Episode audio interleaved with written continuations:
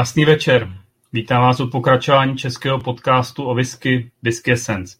V minulém podcastu jsme se dozvěděli mnoho o brněnské whisky scéně a tamním whisky shopu, za kterým stojí Láďa Fogl a Radek Martinek. Dneska budeme pořád na Moravě. Posudeme se jenom kousek směrem na jih do oblasti vinařských Čejkovic, kde působí již pátá generace bednářů, kteří připravují dubové sudy nejen pro vinařský průmysl, ale také pro whisky která se produkuje v Čechách a na Moravě. O těžkém, ale voněvém řemesle nám dnes povypráví pan Eduard Bařina z bednářství Bařina. Dobrý večer, pane Bařina. Jsem moc rád, že jste přijel pozvání do podcastu a že nám přijdete povědět něco o sobě. Dobrý večer. Já vás teda na úvod poprosím ještě, jestli bychom se domluvili teda víc na hlas, ale pojďme na to. Já asi začnu úplně od začátku. Jak se to stane, že se člověk stane bednářem? V dnešní době je to taký velmi netradiční řemeslo.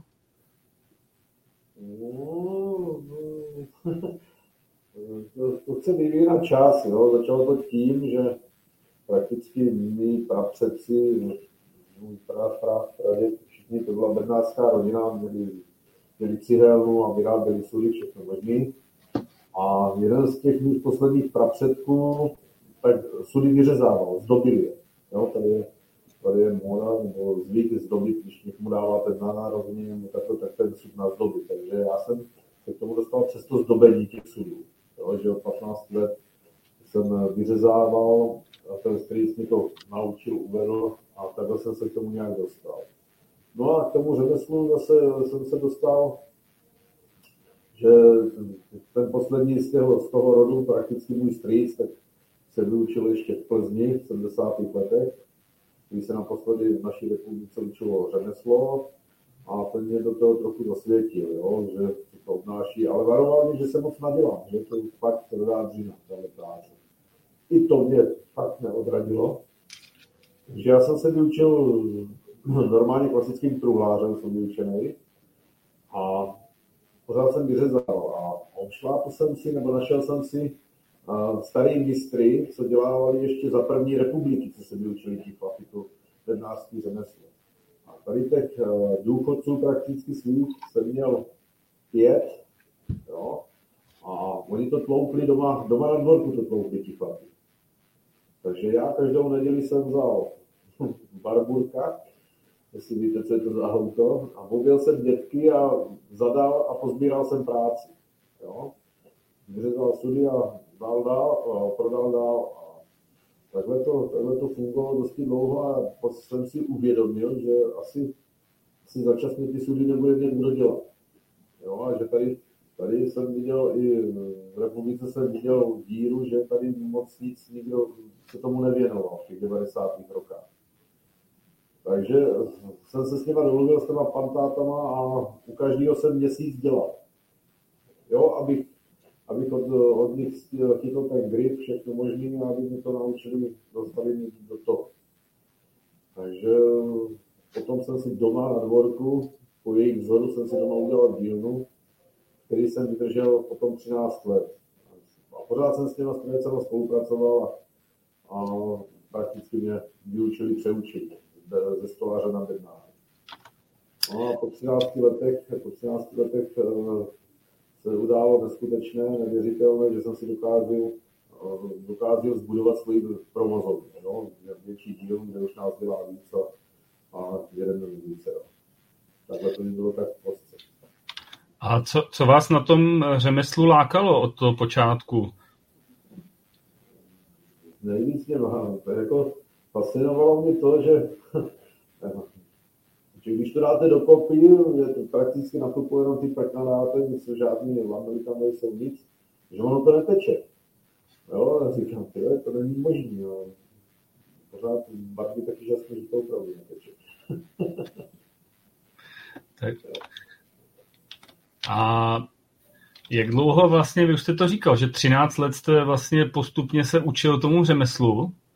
No. Takže po těch 13 letech jste byl schopný vyrobit sud, který neteče, nebo už to bylo dřív samozřejmě? To bylo dřív, já jsem v 90. 93. no, 90. 95. Už jsem, už jsem, už jsem měl na soukromu, no, pohledně, jo, že jsem odešel z práce, dělal jsem to všechno při práci, tady tu řezbařinu a tohle, a potom jsem odešel z práce a už jsem začal dělat doma sám. Kdy taky na báze, že se stavila velká fabrika, se stavila málo kdo v Opavě, v Háji, v Háji, v Opavě se stavila velká fabrika, ten barikový studí, to tehdy byla velká mora, barikový, bariková vína došla domů a všechno. Jo. To teď, uh, když vezmete, tak tady byl zaužívaný zvyk, že uh, víno nesmělo smrdět po dřevě. Jo, ne, nesmělo tam být, když, vám, když jste cítil ve víně, ve víně dřevo, tak to bylo považováno za vadu vína. Jo. Takže nikdo tady bariková vína, to, to tady v republice nikdo neznal, nikdo nevěděl, co to je. No. Až potom teda postupem času nás to francouzi naučili. A vysvětlujete si tím, že vlastně nebyla poptávka po těch barikových vínech, že vlastně i to jakoby řemeslo a, a ten obor upadal, nebo? No, a, a, dívejte, uh, když se podíváme, v 90 těch 90. rokách byla poptávka, eh, poptávka po víně, rozjížděl se veškerý biznis, se rozjížděl, jo, končili velký, velký fabriky. A teď no, tady ti malovinaři a ti, co vinaři začínali, tak hledali nádoby, do kterých by to dali. Jo? Levnou, velkou nádobu. Takže vyhrál plast. Jo? Vyhrál plast. Všichni, všichni tehdy balili do plastu. Jo? Byl neskutečný boom. Jo, ale byli jsme rádi, že jsme to měli do čeho udělat, měli jsme to v čem skladovat. Potom postupně, až se ty, ty firmy, až se zmohly, tak přecházeli, postupně přecházeli na nerez. Jo, jenomže zase, když to dáte i do plastu, i do nerezu, tak tomu, tomu vínu, tomu obsahu to nic nedá. Jo, tak zjistili, hledali a vrátili se, začali se vracet zpátky k tomu dřevu, jo, že Eh, zjistili, že tam probíhá mikrooxidace a že to víno úplně, úplně jináč vypadá, že je to krásný, zakulecený a ten sud tomu vínu dá svoje. Jo, tak potom zase začala obnova tady, tady tohle, tohle, tohle řemesla poptávky po těch dřevěných nádobách. On, on totiž, jestli se nemýlim, tak sud vlastně v tom vinném průmyslu se používá třikrát dokola? No to, to se ne, to se bavíme o barikových sudech. Jo, pokud eh, barikový sud, to je sud obsahem 225 litrů, vy ho použijete třikrát, můžete ho použít i čtyřikrát, ale musíte to na čtvrtý ležení, na čtvrtý ležení už musíte rozebrat, vyškrávat, přepálit, aby zase, ta, zase ten obsah, eh, ta, eh, aby se to dostalo do styku s tím dřevem. Jo? Takže, protože po tím třetím zrání už se tam vysráží vinný kamen a už, už tam není ten kontakt s, s tím dřevem takový. Jo? A zase, po každý, každý zrání, každý zrání zase se kupážuje, jo? že kupážují z prvního zrání, ze druhého zrání, ze třetího zrání, že teda, aby měli standardní chuť toho vína. Jo, to, to samé probíhá tady taky třeba u, to, u, u ty whisky, jo, že se kupážuje a hledá se, dělá se ta standardní chuť ty značky. To znamená vlastně v té chvíli najednou tady byla poptávka po nových sudech a vy jste byl ve správnou dobu na správném místě připravený tady tu no, já, připravený. Já, já, jsem takový malý troška víceméně. Já nejsem žádná veliká fabrika, který, která krví haposudu a zásobí půl trhu. To je, já jsem takový příštívkář. To nevadí, takže každopádně najednou se otevřely dveře a začal jste vyrábět sudy, zejména pro vinařský průmysl. Zejména pro vinařský průmysl, jo, kde už, eh, kde už jsem nedělal sám, ale teď už eh, dělá vstup pět, jo, že už to má nižší obrátky, nižší obědy se dělají a dá se udělat více práce a větší zakázky. Jo, o tom to. A že se postupně teda naskladovalo dřevo, tam důležitý je tady tohle mít naskladovaný dřevo, že na bednařinu neexistuje jít do dřevoskladu a koupit si dřevo. Vy musíte jít do lesa a to dřevo si natěžit, nařezat, přichystat a nechat zrát. Jo? Tady je to největší, největší, největší ten, ten vklad, že vy musíte mít naskladovaný na několik let dopředu dřevo. K tomu se určitě dostaneme.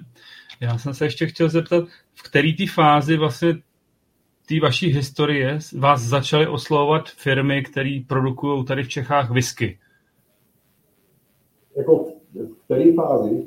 No, kdy to tak asi bylo, jako jo, jestli to bylo hned. Jako boom, eh, boom whisky, jako to bylo, dívejte, na, na destiláty a takový to bylo tak průběžně, jo, že třeba i ti, ti vinaři a takový, tak zase, co mají přebytky z vína nebo takový, tak se to přepálí a dává se to potom taky, jo, že, to, eh, že ta pálenka z toho vína se dá taky do sudu a udělá se z toho takový koněk. Jo, takže to bylo takový průběžný, ale uh, co sleduju jako boom, diskový boom u nás, tak to je tak 8-5 let. Jo, co, se, co, se, co tady ti, co, co vznikají ty malý destilérky, malý polierny a sam, sami se taky začínají učit. Asi tak. To, co obkoukali venku, tak se snaží dělat tady. Mm-hmm. A... To je názor, tak Dokážete si vlastně víc vstříc tady tom učení vlastně, nebo je, je pro vás sud pro whisky trošku jiný než sud pro, pro vinařský průmysl? jako takhle. Technologicky jako takto. Po, po výrobní stránce je docela stejné, tam je akorát důležitý e, rozdíl teda mezi whisky a vínem je důležitý vypálení. Jo, to je úplně odlišné. Tam je ten hlavní rozdíl. Mm-hmm. Už jste o tom mluvil, že v současné době vlastně v České republice není otevřený už leta letoucí obor bednářství. Co, co si vlastně, jaký na to máte teď názor? No, názor. No. Názor, aby to vůbec někoho chtělo bavit. Tady tohle řemeslo, protože uh, nejsou lidi. jo, protože uh, nezaženete, nezaženete lidi na normální řemeslo víceméně, který považují třeba zedník a takový, jo. A tady toto, toto řemeslo je zároveň, zároveň na fyzicky náročnější, jo? že tady celý den mátíte dvoukilový kladivem, když to tak řeknu. Prostě. Jo, že to málo kterých mladých baví. Eh, já nevím samozřejmě, jak, jak je vaše řemeslo finančně ohodnocený nebo tak, ale když jsem byl ve Skotsku, tak uh, tam říkali, že vlastně zájem o to dělat bednáře je no. poměrně veliký, že ta práce je tvrdá, těžká, ale zároveň dobře placená, takže jako ta poptávka potom se vyučit bednářem je velká. Takže nevím, jak je to tady u nás a nebo proč, proč tady ta poptávka chybí dělat jakoby řemeslo. Jo, tady, je, tady, je, tady je problém, že uh, to se tak bavíme třeba i s druhářem a ty jsou kontakty, že uh, jakýkoliv řemeslo, na jakýkoliv řemeslo je problém sehnat někoho. Jo? Že tí mladí nemají zájem na fyzickou práci vůbec. A myslíte si, že bude do budoucna poptávka, protože přece jenom ty sudy se budou muset vyrábět dál a byla by škoda, aby to řemeslo jakoby zaniklo. Všechno je to o penězích. Je to o penězích, takže je to všechno Takže bude muset ta strana, která ty sudy chce výrazně přitlačit, aby to bylo zajímavější pro no, nové lidi. Přesně tak. Přesně tak. Uh, vy jste říkal, že jste se vyučil u několika vlastně truhlářů zároveň i od, od své rodiny. Byl jste se podívat někdy i třeba na zkušenou zahraničí, třeba v Maďarsku nebo ve Francii? V Maďarsku ne, ale Rakousko hodně. Jo, do dnešní doby taky byl jsem, to je, Rakousko je mě nejblíž, takže byl jsem, ale to jsou zase specialisti na to vinařství, ale je to to samé, ale tam jsou zase. V Rakousku, co jsem vysledoval, tak to má, to má tu výhodu, že zase tam se to řemeslo dědí nepřetržitě. Jo, že, ten, že to, ta rodinná firma jede pořád po těch, eh, jo, postupně, že se to přebírá, to řemeslo. Jo. Když, to, eh, když já jsem do toho šel, jo, že ten chlap už ten kluk zjedí po obci dílnu, jo, když je šikovný, tak to rozvine, udělá velkou fabriku, jo, že má z čeho začínat, na co navazovat. Když, to, když já jsem začínal, tak uh, jsem začínal, když jsou pátá generace, tak jsem začínal totálně od nuly, jo, že jsem všechno musel zařizovat. A proto jsem se třeba dostal, a jo, snažil se dostat k těm Rakušákům a uh, sehnat ty stroje, nástroje, které už tady v životě nikdo nesežene. Jo, že zase jsem skupoval, skupoval jsem po těch starých místech, jak tady u nás v republice dílny, jo, tak potom postupně v tom Rakousku taky, co by končil nějaký dědula v Rakousku, tak se po něm kupovala dílna. Jo, kde mám zase dobrýho kámo, známýho, který mě tady tyto věci zprostředkoval. Mm-hmm. A krom té kontinuity, o které jste mluvil, máte pocit, že se to třeba v tom Rakousku dělá to řemeslo jinak? Nebo je stejný? To je úplně stejný tam. Jo. Když si vezmete, tak eh, jako názvy, slangově názvy eh, jsou tady u nás takové pobraný z, Německa, z německých názvů. A i ten můj jeden prapředek, jo, byl naskušený ve Vídni, že byl v Rakousi ve Vídni, kde si byl dělat určitý velký ležácký násob, nádoby. Jo, Vy jste teda už to říkal, že jste pátým pokračovatelem vaší vlastně dlouhý, dlouhý bednářský tradici v rodině. No. Mohl byste nám o té vaší rodině říct něco blíž? Jak to teda třeba začalo, jestli jste dosledoval toho svého prvního v, ge- generační linii? Takže můj, je to, je to zlý, od mý, od mý je to klan, je to, pochází, pochází to z Pavlovic, rodina Pecků, a oni potom se přestěhovali, přešli do Čejkovic, ten můj pra, pra děd. Jo, ten byl první, ten měl malou dílničku, kde to dělával doma, doma na dvorku a pomalu v kuchyni, dá se to dělávalo jenom malý nádoby a ten toho, ten toho svého syna, toho Eduarda, tak on eh, právě dal taky vyučil řemeslem a poslal na zkušenou do toho Vídně. Jo, a tam tam přišel a otevřel si větší dílu, větší provozovnu, provozovnu a dal se právě tady na ty větší národy, kde no, hodně zbývá ještě tady, co jsou templářské sklety, tak uh, v 630. No, tam zakládalo to vinařské družstvo a oni každých deset let potom dělají výroční sud, 7 tisíc litrů velký, jo, když to vezmete, to je obrov, obrov, obrov, velký objem. Takže hm, postupně to dělalo, ten měl syna, tady ten Eduard, ten měl syna a ten eh, měl domů, ten měl dílnu doma zase. A ten už dělal, potom už to vycházelo v těch, eh, šty, eh, potom po 4, ten, v těch 50. letech už dělal to pod, družství, pod zemědělským družstvem, aby to mělo nějakou, nějakou, nějaký razítko a dělal to doma. A ten můj strýc, ten můj strýc zase ten dělával, co byli výrobní, ten, co se učil v tom Plzni, tak dělal pod výrobníma družstvama. Výrobní družstva to byly a bylo to bednářské družstvo Brno, výrobní družstvo Brno. Oni měli filiálky, to prakticky celý tady to historie bednářství v republice, tak to byly výrobní družstva, a to bylo Brno, měli sídlo, a měli filiálky v Mikulově a tady v Čejči, jo, vedle ve vsi, tak to měli takový filiál. Jo, a to, to byla produkce celý bednářský, bednářského řemesla za minulého režimu. Mm-hmm. Vy máte syna, vidíte v něm pokračování rodinné tradice? Chtěl byste, aby pokračoval? Já doufám.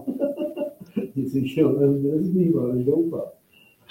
Máš, máš, má pět let, tak uvidíme.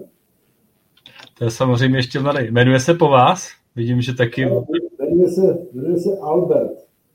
To je potom, potom pra, pra, pradědovi. Tak, takže ne, nejenom řemeslo se, se nese v rodině Bařinů, ale i jména. Tak. Uh, chtěl jsem se zeptat, vlastně vy už jste říkal, že ve vašem bednářství v současné době pracuje pět lidí a vlastně ty, ty vaši předci, ty vlastně pracovali většinou jako v malý dílně sami asi a vy jste vlastně z toho rozjel takový větší, větší biznis. Takže teď jste v pěti, plánujete nějaké rozšiřování nebo takhle vám to vyhovuje? No, když chtěl se ženu tak klidně, jedná se měl, aby se jednal do lidí. Jo, protože zase takhle, měl, měl jsem případ, jak každý druhý, kluka jsem tady školil, učil, taky vyučit v dnešní době se ten klub se učí truhlářem, má nějaký základy.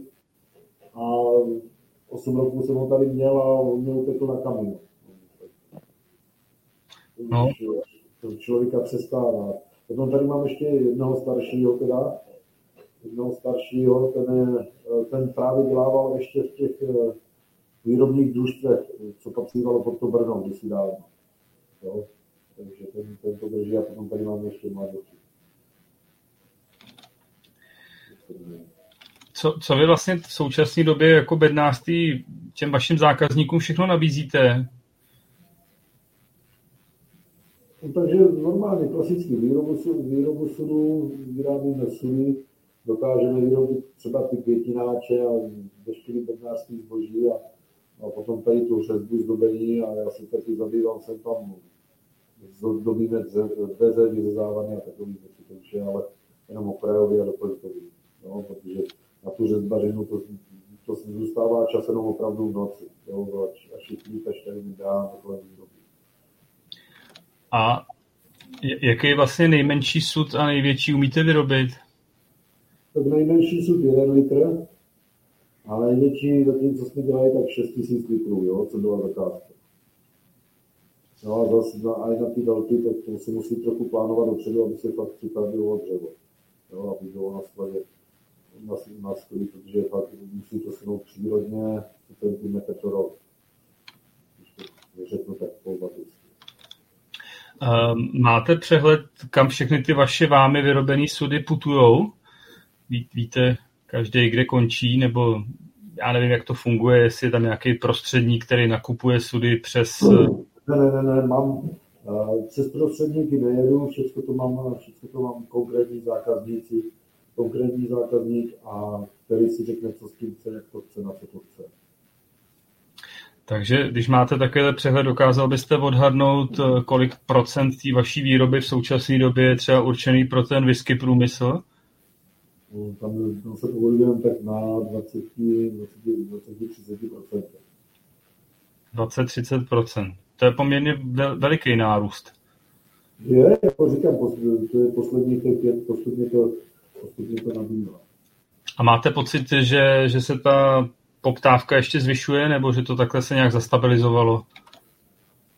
Je to zastabilizované víceméně tím, že kdo si, kdo si ověřil, tak se vrací. Tak. No, že, uh, aj, máte to aj s těma, s těma vinnýma sudama, s veškerýma sudama.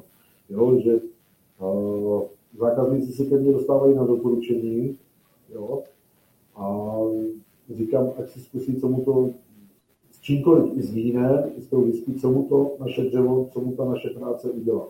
Jo? Aby mu udělala tu, tu službu, kterou on chce. A děláte ještě taky sudy pro pivovary, nebo tam už poptávka vůbec není?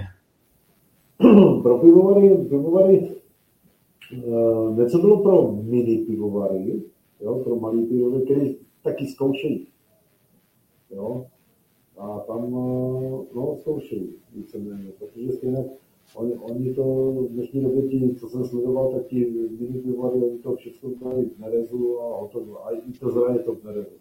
Ale co jsem byl v kontaktu s plzeňskými bednáři, jo, v Plzní pivovaru tam, tam jsou ještě bednáři, kteří si plzeňský to drží pro sebe, tak oni drží klasický dřevěný ležácký sklep jenom kvůli tomu, aby porovnávali, aby nestratili kontinuitu s chutí předešlou.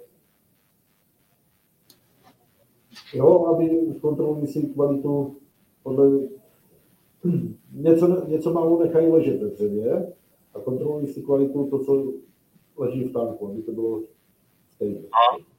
Takže, takže pro ně je vlastně ten dřevěný ležák také etalon kvality.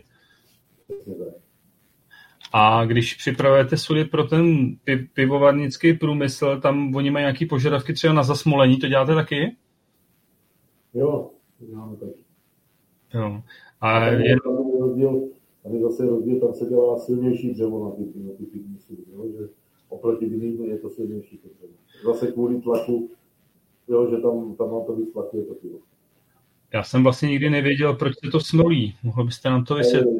Smolí se to, to jsem taky nevěděl a taky jsem to řešil, protože smolí se to, víceméně smolí, smolí se to kvůli dezinfekci.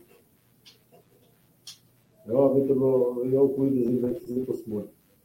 A byl tady taky nějaký zákazníci, tady byli, tady jsme to řešili a nechtěli to vysmolovat, že právě chtěl, chcou, aby v tom, v tom pivě byla chuť, nebo taky to dřevo.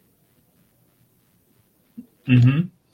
A když se teda to pivo v tom použije, já nevím, jednou, dvakrát, musí se to třeba přesmolovat, ty sudy, vrací vám je na přesmolení, nebo to už potom se ne... Každý zrání se mělo to uh, přesmolovat. Jo, jo, po každém zrání. Fajn. Uh, dokážete kol, kol, mi říct, kolik dokážete vyrobit sudu ročně? Já to nepočítám. Nepočítáte. Je to různý, dívejte, nedělám, nedělám stejný objemy, nedělám stejný objemy, každý, jo, třeba velký sud vám vezme nižší čas jak malý a já to nepočítám. Jo, jo. Já jsem myslel, jestli byste řekl, jsou to desítky, stovky nebo tisíce třeba takhle řádově. Ne, ne, to ne. Jako, těm stovkám se, jo, nějaká ta stovka to bude. Fajn. Uh, pojďme teda úplně k tomu základu toho sudu, ke dřevu. Už jste o tom začal. Uh, jaký dřevo vlastně vy používáte? Takže používáme no, jako převážně dub nebo aká. Jo, tak. jak, jak na víno, tak, tak, tak no, dub nebo aká, dá se, zase se dá použít ještě morušové dřevo se dá použít. A zkoušeli jsme kaštán, jsme zkoušeli. A pro, pro fakt, eh, pro třeba pro vizovice, tak, tak jsme zkoušeli meronku. Mm-hmm. Jak se pracovalo s meronkou? Do, do meronkového sudu jsme dávali meronkovou pálenku. Takhle. Jo, že zase a říkali, že to bylo echt dobrý, ale nedovezli, nedovezli ho pešťovat. A muset Mirkovi připomenout asi. Doufám, že se neví. Uh, dělá se vám líp s dubem nebo s akátem? To je jedno. Je to jedno. To je jedno. To agát, agát je víc to, agát není tak podajný, jo, že víc, více do praska, při ohýbání víc praska, jo, že mm-hmm. větší, větší. A předpokládám, že z toho dubu používáte asi jak letní dub, tak zimní dub. Ne. Já ne? Výhradně radši zimní dub, mm-hmm. protože, protože to se mi zdá, že má pevnější strukturu. Jo, že, že zase, zase, i když třeba vybíráme dřevo, tak že máme, bereme Buchlovské, Ždánský les, Buchlovské, Buchlovské kopce, stano já beru dub, protože zase z tvrdého, z tvrdého podloží a pomalý rostlý dub potřebuje, aby měl co nejmenší přírůst, ať je pěkně hustý, to. To, znamená, to dřevo je málo porovitý, ty, ty, ty leta jsou hodně hust na husto a tam, tam je teda rozdíl v práci, opravdu poznáte, když vezmete do ruky letní a zimní dub. No, jo, je to, je to, ten letní se mi zdá, takový lehčí, takový, jo, že ten zimňák, zimňák je takový těžký, no.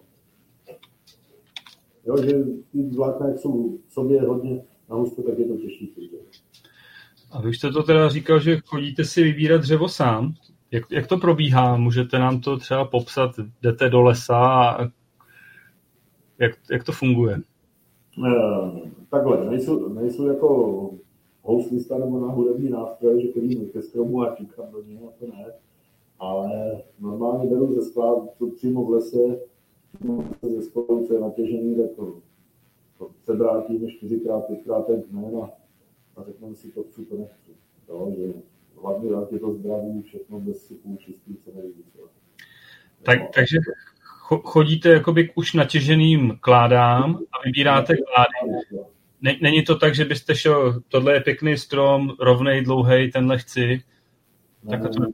Až na to, že zase.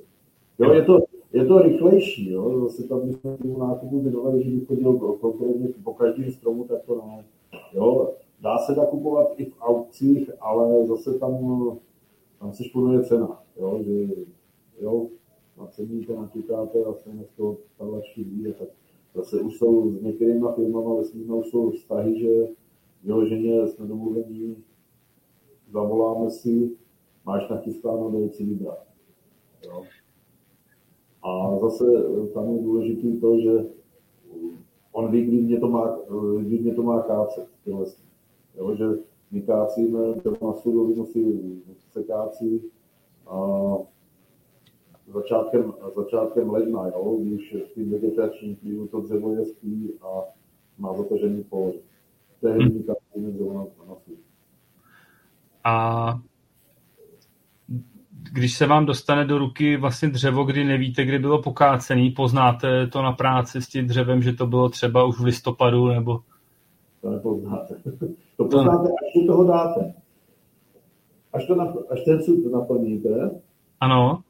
No, tak to poznáte. Buď, buď to smrdí, už to je taková nepřijatelná zhruvinka, anebo vám to teče. Jo. Jo, že vám to tam jsou, když to skáci, nakácí třeba ještě v listopadu, nebo potom brzy, brzy z jara, jo, březen, když už to dává dolů, tak to dřevo má otevřený poj. Jo, ty kanálky jsou otevřený a tím pádem vám to všechno prostupuje ven. Jo, tak tady, když berete dřevo z lužních lesů, to, to nebereme vůbec, že má malý přírůstek, tak taky. Prostupuje mě to přes, přes to dřevo, mě to prostupuje ven ten vy jste to naznačil, že tady teda v České republice existují i aukce se dřevem. Já jsem slyšel, že v Japonsku jsou velké aukce jakoby se dřevem a jste říkal, že se tady taky ceny šponují. Kdo, kdo tady ceny šponuje? Jsou to bednáři nebo je to jiný průmysl? To je veškerý průmysl. Tady eh, na ty aukci tam dodá víc, tak má. Jo, tam už podle kvality, když nakupujete strom, všechno možné. A já zase do aukce eh, do jisté míry půjdu, ale zase musím mít jistotu, že to za ty peníze prodám. Rozumíme si. Jo. jo že musím vědět, že, že to zhodnotí, že to fakt za ty prachy prodám. Hmm. Byl jsem třeba na Slovensku, jsem byl v Valci, jsme nakupovali akát a taky prošli jsme sklad, bylo tam ale 300 kusů. Z těch 300 kusů jsem vyakcoval jeden kus Jo? To potom člověka přestane bavit, nebo zase, co probíhaly tady uh, lesy České republiky, tak ty zase, uh, ty zase dražili vždycky celou těžbu, že na skladě bylo hned 340 kubíků a tam se uh, jo, obchoduje se celá, celá tady ta komunikace, jako celá, celá ta hra, celá ten sklad. Hmm, hmm. Ko- kolik vy musíte... A víceméně to je internetová aukce zase, jo, že sedíte, sedíte a jenom klikáte. Ale předtím se asi na to dřevo přijedete podívat jako fyzicky. Samozřejmě, to zase řeknete zvenku a řeknete, jo, dobře, z té hromady, z té hromady bude dobrý 60% jdu do toho. Jo. Hmm, hmm. To. Kolik kubíků vy musíte ročně nakoupit, abyste jakoby dokázal plánovat tu výrobu dopředu na roky? 60, 60, 60, No, kolem 100 kubíků. Kolem 100 kubíků. To musíte mít jako dost velký i ohromný jako skladovací prostory, že? No tak to, s tím, s tím malý, šok, s tím malý dílničky doma na dvoře, tak se, se nám podařilo se dostat na areál, který má hektar. No. Hmm. I, I, to je pořád, i, to je, i ten hektar je oproti uh, velkým bednárnám venku, tak to je málo. Jo, jestli jste někde byl v výrobě se podívat, tak to máte jo, neskutečný kvanta, kvanta suroviny naskládaný venku na dvoře. A ty, ty stromy, které vlastně vy si vybíráte, jak, jak jsou asi obvykle průměrně starý? No, to máte 8, 80 kolem 80 let. Jo. Kolem 80 jenom? Já myslím, že to stačí to má ty průměry, ty průměry, tak uh, zase bereme to od průměru, aby z toho výtěžnost byla, takže snažím se kupovat eh, průměry od 40 na vrch, abyste, abyste ho něco dostal. Že ty větší, to jsou ty menší průměry, tak řežeme nebo zpracováváme na menší přířezy a když jsou ty velké bomby, tak to děláme ty na ty velké sudy se chystáme, ty velké průzměry. Jo, zase tady u, té, u naší výroby nebo tady u výroby je problém v tom, že máme velký sortiment. Jo, že jedeme od toho jednoho litru až po těch 5000 litrů. Jo, kde řežete od, chystáte teda od 3,5 cm síly až po 8 cm síly dřeva. Jo? A v čím nevíte, musíte to nachystat, ten sortiment, a nevíte, kdo kdy přijde a bude po mně něco chtět. Jo? Takže třeba já eh, na ty vyskáče chystám na 4, 4 cm chystáme silu, tak já jo, průběžně chystám, abych měl na ty vyskáče tady ten sortiment. Mm. A povězte mi ještě, když teda jakoby koupíte tu kládu, 40 průměru, přivezete ji k sobě, potom co se s ní děje teda? No tak se to zmanipuluje a zase. Uh, venku, když jsou, uh, když jsou ty velké firmy, tak oni třeba dělají, oni třeba dělají, jak bych to řekl, jeden druh zboží, jo? Že, ten, že ta velikost toho výzkového sunu je metr, metr dlouhý a má v průměru, dejme tomu, těch 70 cm. Takže on si nachystá přířezy, 110 cm přířezy, nakrátí to, uštikmeny, hodí to, hodí to teda na štípačku nebo do mašiny a udělá si tím 3, 3 cm, 3 cm si se nachystá na ty. Když to já musím z toho dřeva, aby z něho co nejvíc dostal, tak uh, řežu to v celých délkách. Třeba má to podle toho, podle kvality dřeva od, od ode 3 do 4 metrů délky a že už si tady tento sortiment si skládám, že to mám v celých délkách. Zakracuju to až podle toho, jak velký sud toho budu dělat. Nebo vykracuju to zase, abych vybral to nejlepší z toho. A vy teda ty klády rozřezáváte, Protože já jsem slyšel, že je rozdíl mezi americkým dubem, evropským dubem v tom, jak by se měl jakoby zpracovat. Že američani to řežou klasicky, No. A co se týče toho evropského, tak jsem si, že ve Francii jako, že to štípou, že to je lepší jako pro to dřevo. Uh, takhle. Vy, když štípete, tak máte, tak máte, uh, tak máte výtěžnost 30%. Když štípete, jo, co s tím zbytkem, to vám nikdo nezaplatí. Hmm. Když řežete, tak máte výtěžnost kolem těch 60, když, když je fakt dobrý dřevo, tak se tam dostanete. Jo? A zase, tam je rozdíl, jak jste říkal, jak jste říkal, tam je rozdíl americký, náš americký a evropský dub. Americký dub nemá, není tak kyselý, nemá to tolik kyselý na obsahu. Jo? To je ten zásadní rozdíl mezi tady těma dubama. Mm-hmm. Zase, a zase skladem, když jde potom to skladování, každý, kdo dojde, diví se, že dojde ke mně na sklad a já to nemám zakrytý, to je do toho prší. Jo? Když dojdete někde ke truhlářovi, tak to má pod střechou zakrytý a to pršet. Důvod tady toho odekrytí, tak je to, aby jsme právě vyplavili ty tvrdé přísloviny z toho dřeva, aby jsme to dřevo zlahodnili. Jo? Že já to ty tři roky, tři roky do toho nechám pršet, chcát, vypuštěním, jo? aby se mi to vyluhovalo. A potom, než to jde do výroby, tak tři, čtyři měsíce to zakrývá. Hmm. Aby už mě to nebralo další vodu. Jo. Já... když, vám, když vám do toho prší, tak vám to rychlejší vysychá. Urychlujete, jo, voda vázaná, voda volná, že vám to pomůže vytáhnout tu vodu volnou ven. Já jsem někde se dočetl i, že vlastně, když se to takhle přirozeným způsobem vysychá, že se do toho dává i jakoby nějaká hnilba nebo plíseň, která přispívá vlastně k rozkladu té celulózy a vlastně přispívá k tomu, jako že se s tím dřevem potom líp pracuje a vlastně v sudu jako funguje líp. No, je to taky.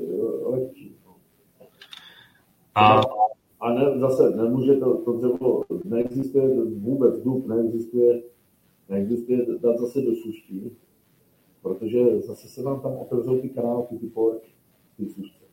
Že by to stejně jako a to dřevo už by vám potom to dřevo už ztrácí mechanické vlastnosti, se tam změní a i ty chuťové, ty chuťové věci, dění, ty, ty taky se úplně jinde obrátí, takže jenom přírodu.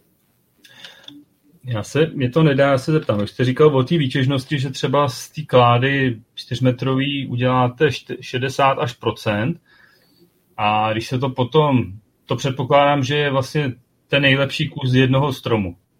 No. A když byste to potom dokázal přepočíst na sudy, kolik z toho dokážete jakoby udělat sudů? To po mně chcete, čím máte z hlavy neřeknu, je to napsaný mám, ale neřeknu vám to. Hmm. Já jsem slyšel, že v Americe, že dokážou vyrobit nějaký dva až tři sudy ze stromu, tak, tak jsem si chtěl potvrdit, jestli to je u vás hodně podobný, nebo... No, je, je, číslu nikde neutečete, je to vše Dobře. A vy jste říkal, že sušíte, sušíte dlouho. Používáte taky někdy sušičky, nebo jedete tradiční? Já už jsem, tam, už jsem vám to říkal, ne. To jsem, to jsem takhle, to jsem si lajzl, věděl jsem, že nic nepokazím, tak uh, akát, jo, jo, akát, ale říkám to dřevo úplně jináč. Ty mechanické vlastnosti byly úplně jinější toho akát. Hmm. Jo, ten akát do té sušky jsem si lajzl protože jsem viděl, že, jo, že má, akát má nižší strukturu dřeva, takže že tam se nic nestane. Teď se zeptám úplně hypoteticky, kdyby se vám povedlo jakoby třeba zdvojnásobit, strojnásobnou výrobu, měl byste na to lidi a stalo by se vám, že by došlo nebo docházelo dřevo. Existuje možnost si prostě takovýhle nasušený dřevo pro výrobu sudů někde koupit, nebo taková příležitost není? Um, je, tam se dostanete, dostanete úplně do nižších, nižších finančních dimenzí, protože Eh, na Slovensku existuje firma, která se zabývá čistě jenom výrobou přířezů, ten na sudovinu, ale oni to prodávají do státu. Jo? Takže vy byste, vy byste se dostal na cenovou hladinu eh, těch velkých výrobců sudu. Jo, že byste se dostal cenou úplně někde jinde. Takže dřevo veškerý, který vy si připravíte na sušení, tak potom zraje u vás v areálu. U vás v areálu nebo u kolegy, co má ještě, u kolega, co má půl ještě tam. Jo. Je, je, je, potřeba během těch roků to dřevo nějak překládat, otáčet nebo s ním jak dál? Ne, ne, netočíme nic, neděláme. Akorát ta vrchní řada, která dostává přímo, jako přímo to slunko, co na ní pere všechno, tak tam se dávají horší kusy. Jo, aby to protože vím, že tu vrchní řadu požeru. Já jsem viděl, že ve Francii používají nějaký přístroj, takový skener, který umí obsah jakoby taninů v konkrétním dřevě. V těch jednotlivých duškách potom už. Jsou taky už dneska požadavky třeba od českých vinařů, vinařů že by chtěli třeba s vyšším obsahem taninů nebo s nižším obsahem taninů tady tam, tam jsme se ještě nedostali, my jsme pak malá rodina manufaktura. Jo, ale, ale funguje to i v Čechách, nebo zatím takhle jakoby český ten bednářský průmysl ne. vinařský nepokročil? Ne, říkám, tady, tady je to víceméně, víceméně na tím eh, zkusím, zkusím tvoje dřevo a když mě, když mě vyhovuje, tak se ho zvu zpátky. Jo, takže ty... Jo, to, samý, to je to samé a já. Já tady přístroje nemám, takže já zkusím zjevosti a z té okolity a buď je dobrý nebo ne. Jo, že zase beru odezvu potom od vinaře, jo, jestli byly problémy, nebyly problémy. A takže ten vinař s tou svojí konkrétní odrůdou hra, jako hledá toho bednáře, který mu k tomu jakoby nejlíp sedí a No, to je jak který, jo? Jsou, jsou mezi námi různí lidé. Byl jsem, byl jsem Včera jsem byl ve sklepě u jednoho a taky ten tam měl, ten tam měl sudy od osmi výrobců. Teď se dostal do té fáze, že má svůj vlastní les, tak já mu dělám sudy jeho vlastního lesu. A zase on, on tomu zase dává tu, ten příběh tomu vínu zase, jo? že to staví na nižší bázi, že mám les, mám vinohrad a mám sudy tak dneska tyhle ty příběhy asi prodávají, že se. Eh, chtěl jsem se zeptat, když vyrábíte nový sud, Berete to dřevo tak, jak vám to přijde pod ruku? Jako, nebo řeknu třeba, vyjde to tak, že vyrobíte sud jednoho stromu konkrétního, nebo je to třeba směs různých stromů, nebo i třeba, teda vy už jste říkal, že nepoužíváte letní dub, takže většina je ze zimního sudu, ale je to prostě tak, jak to přijde pod ruku.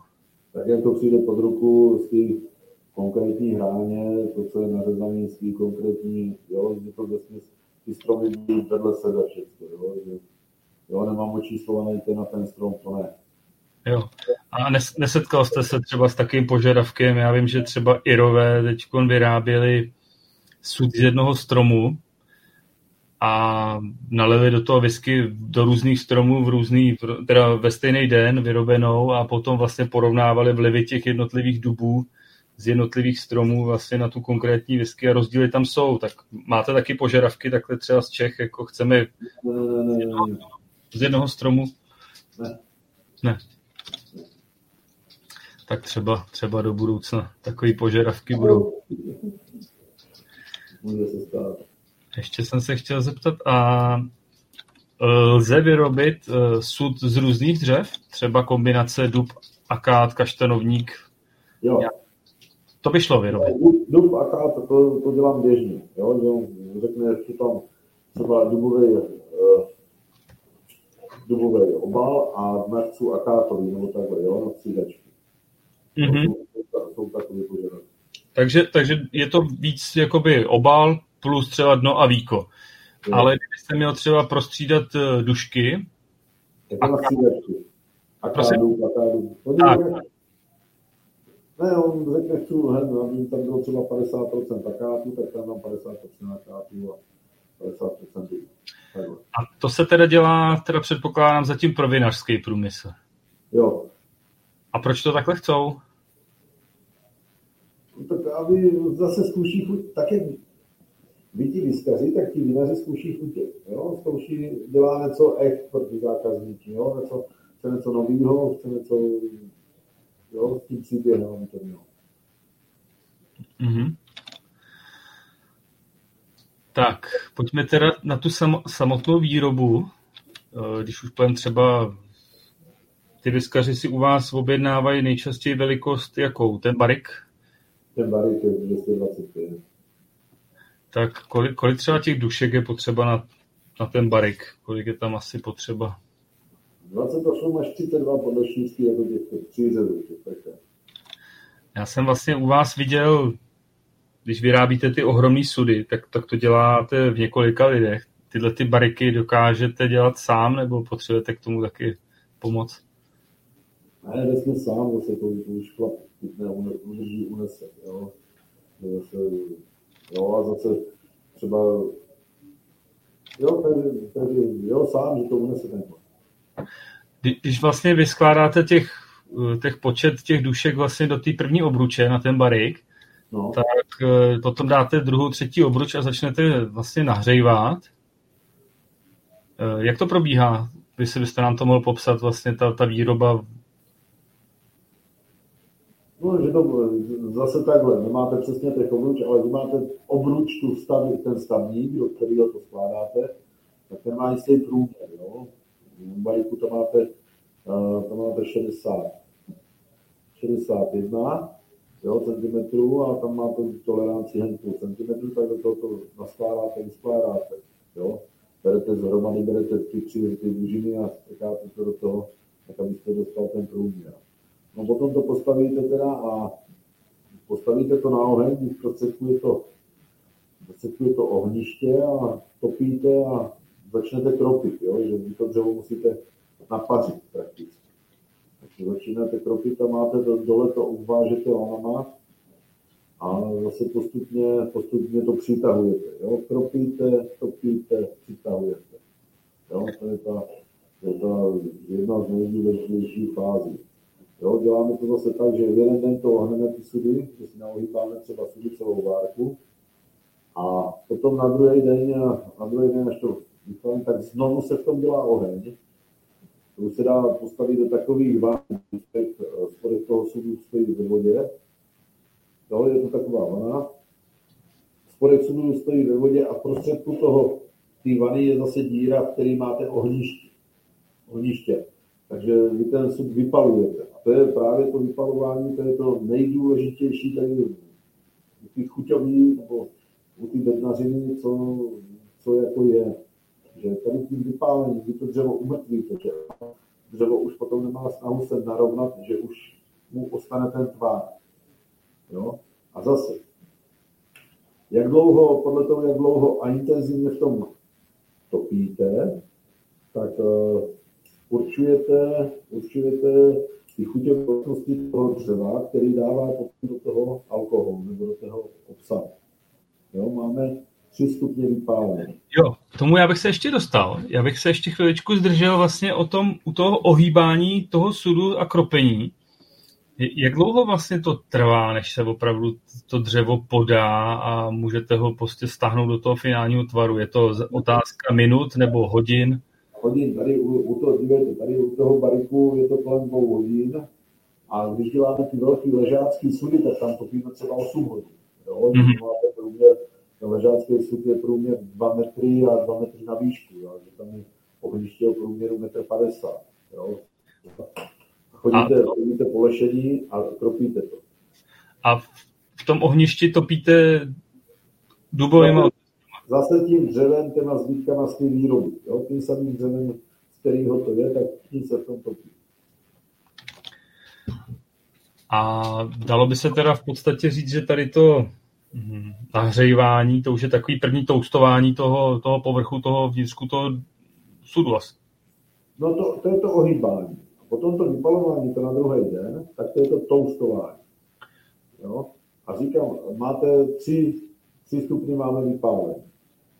Jo, máme slabý, light, střední, M, střední plus, M plus a těžký, jako toast. Jo? A podle, podle toho, jak dlouho tam topím, jak dlouho to tam, jak hodně tam topím, tak to dřevo prakticky změní barvu a vypálí se. Jo? Že tam potom dostáváte třeba toho vína, tak tam dostáváte od potom chutí, od chutí vanilky až přes čokoládu po černou kávu. Jo, pro představu, že ty, ty chuťové věmy tam potom to dřevo dodává do toho vína. A když se vypaluje na whisky, tak to je to těžké vypálení, kdy, ta, kdy ten sud při tom vypalování chytne, on musí hořet ten sud. Jo, to chytne plamenem, celý sud, ten vnitřek. A potom, až se to uhasí teda, tak eh, to dřevo musí být zuhelnatý do milimetru až dvou musí být zuhelnatý. Že to máte dřevěný uhlí. Ano.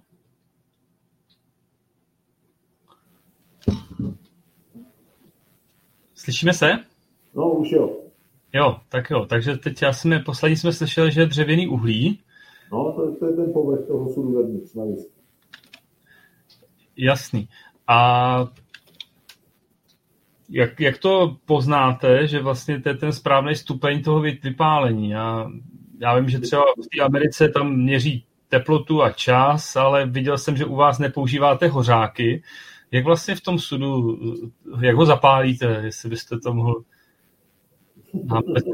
říct, protože já jsem viděl vaše videa na stránkách a ten sud prostě je zapálený opravdu z nějakého ohníčku vevnitř a pomalu to otáčíte a necháte to rozhořet, nebo? Byliny dřevo, žádný hořák, nic, všechno příroda. Jo, že tak dlouho tam topíte, až to fakt chytne. Jo, že to tam, tak musíte se a pak, pak je to otázka, jak, jak dlouhý doby, prostě, to, abyste se dostal... To, to, to, už, vidí, to už vidíte od oka, já nevím, už to bereme od oka, jo, točíš jo, kolega naproti vidí do bečky, tak řekne, dobrý, máš to kolem dokola stejný, to dolů. Jo, jo, takže v tu chvíli prostě se to uhasí a stane se někdy třeba, že řekne se, hele, vypálili jsme málo, ještě ho zapálíme, nebo... No, to stane se, když je, když je to, ale to musíte na povrch dát. Není čas. A jak dosáhnete vlastně toho, že ten sud je vypálený rovnoměrně všude stejně? Právě tím, jestli jste to viděl na tom videu, že, že to kutálíme, jo? Kutálí. Ono, se to přesývá, pořád přesýpá ten oheň tam. Že ono to potom chytne, máte dole ohniště, potom jak to chytne tím plamenem, tak to už chytne všechno. Jo, že už nemusíte ani potřebovat pořádně. To už chytne všechno. A jak dlouho to teda hoří? Minutu, dvě? Nedokážete to odhadnout? No, no, minutu, dvě. Jo, jo, jo. Uh, já jsem... Takže ten stupeň vlastně teda opravdu se řídí tím ohořením toho dřeva. Takže když, když je potom objednávka na nějaký to střední toustování, tak tam taky musí sud chytnout, nebo tam už tam vlastně nehoří? Nezahoří. Uh, jako u toho, u toho středního plus tam může chytnout, ale ne, jenom na chvíli. Jo, že jenom, bere si to vyloženě, jak, jak mě to hodí tu barvu toho dřeva. Podle ty barvy toho dřeva dělám. Takže je to hlavně o zkušenosti. Jo, protože dívejte, když tam topíme normálně dřevem klasicky, tak uh, nemůžeme hned na čas. Když tam pustí ten plyn, jo, tak má to nacvakaný, nacvakaný načasovač, pustí tam plyn na tehdy, na tehdy a má to. to jo, když to vy, odpuštění, když řeknu, nevíte, jak velký polín to tam dáte. No, já jsem viděl, že v Americe oni ještě dělají jakoby opravdu, oni říkají jako, že toustování a potom je to vypalování, že To opravdu, že to zahoří tím plamenem ten sud a vlastně doporučují dost často jakoby ten sud před tím samotným zapálením toustovat, jakože ho nechají při nějaký nižší teplotě delší dobu jakoby nahřejvat. Děláte to taky, tyhle ty věci? Protože nechce mít, že jo, prostě vypálený povrch. Jo, prostě dívejte to takto dlouho. Hodinu, hodinu, hodinu a půl to trvá, než já ho nahřeju. Jo? Jo, a potom mu dám ten, když, to, když je to ten vyskáč, tak potom mu dám ten... Jo. Ten pořádný To znamená hodinu, hodinu půl tam prostě ho pomaličku nahříváte na určitou no. teplotu a to je vlastně to toustování a pak přijdete na to vypalování. Jo. Jo. To je zajímavý. Já jsem se ještě chtěl zeptat, eh, mm, jak je určený, kolik vlastně ten sud má obručí.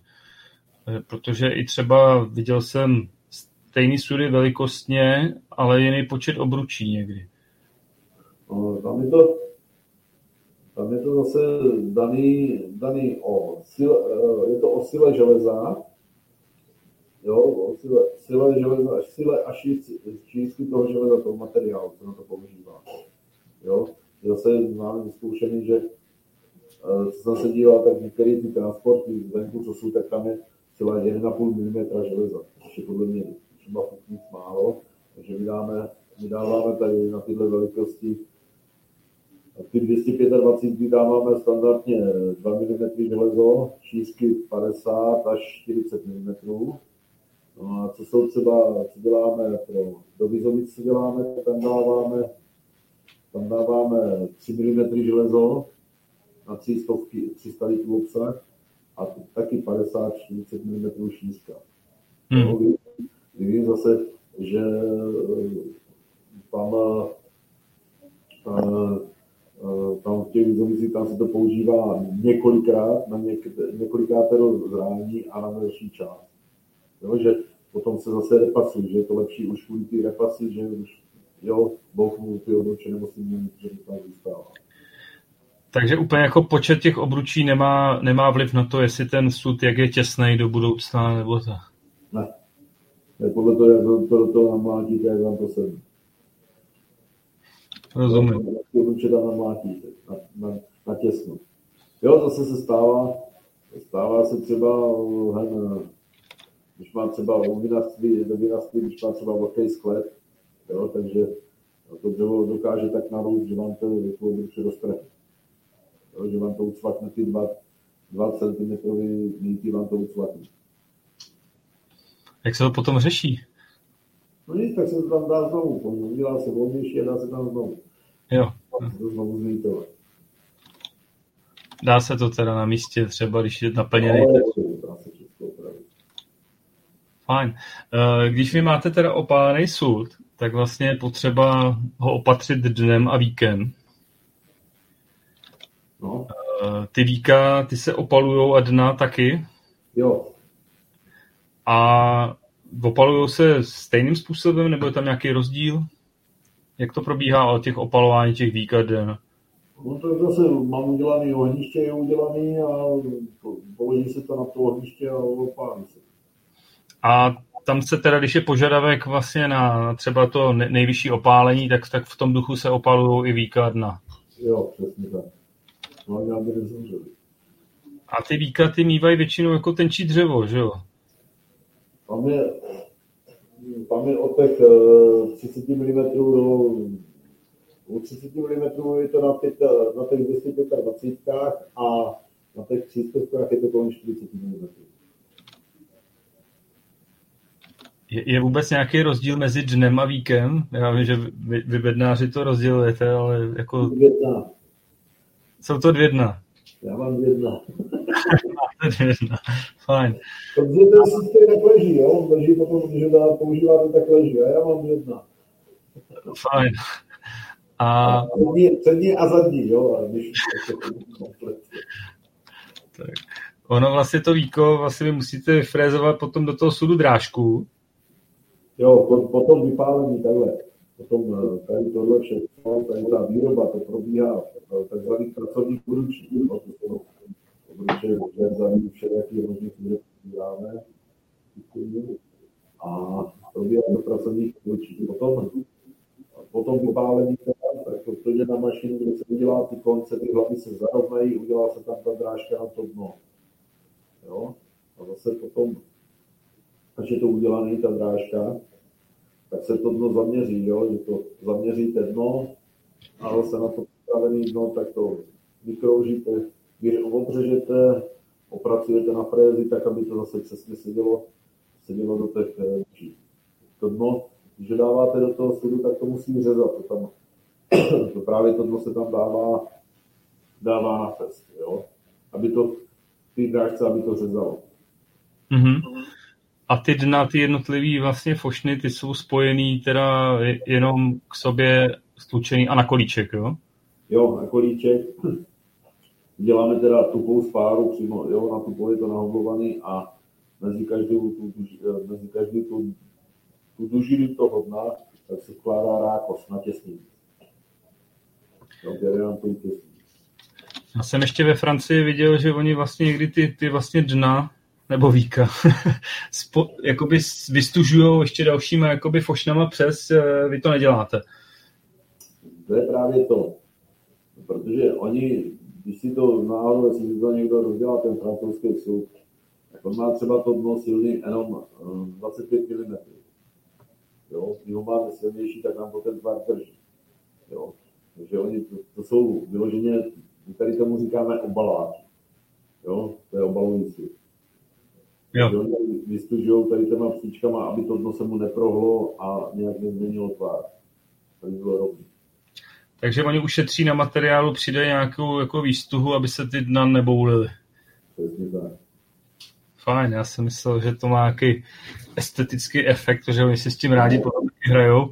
Jo, to máte i třeba, co jsou velký ležácký sudy, jo, tak třeba tak když máte velké ležácké sud, tak to je prohnutý, to dno dovnitř prostředkem. Jestli jste si všiml, jestli jste byl ve velkém sklepě. To jsem si nevšiml. To je prohnutý, to tomu se říká, tady se tomu říká na kraji, nebo pivní sudy velký, ležácký, taky to je prohnutý to.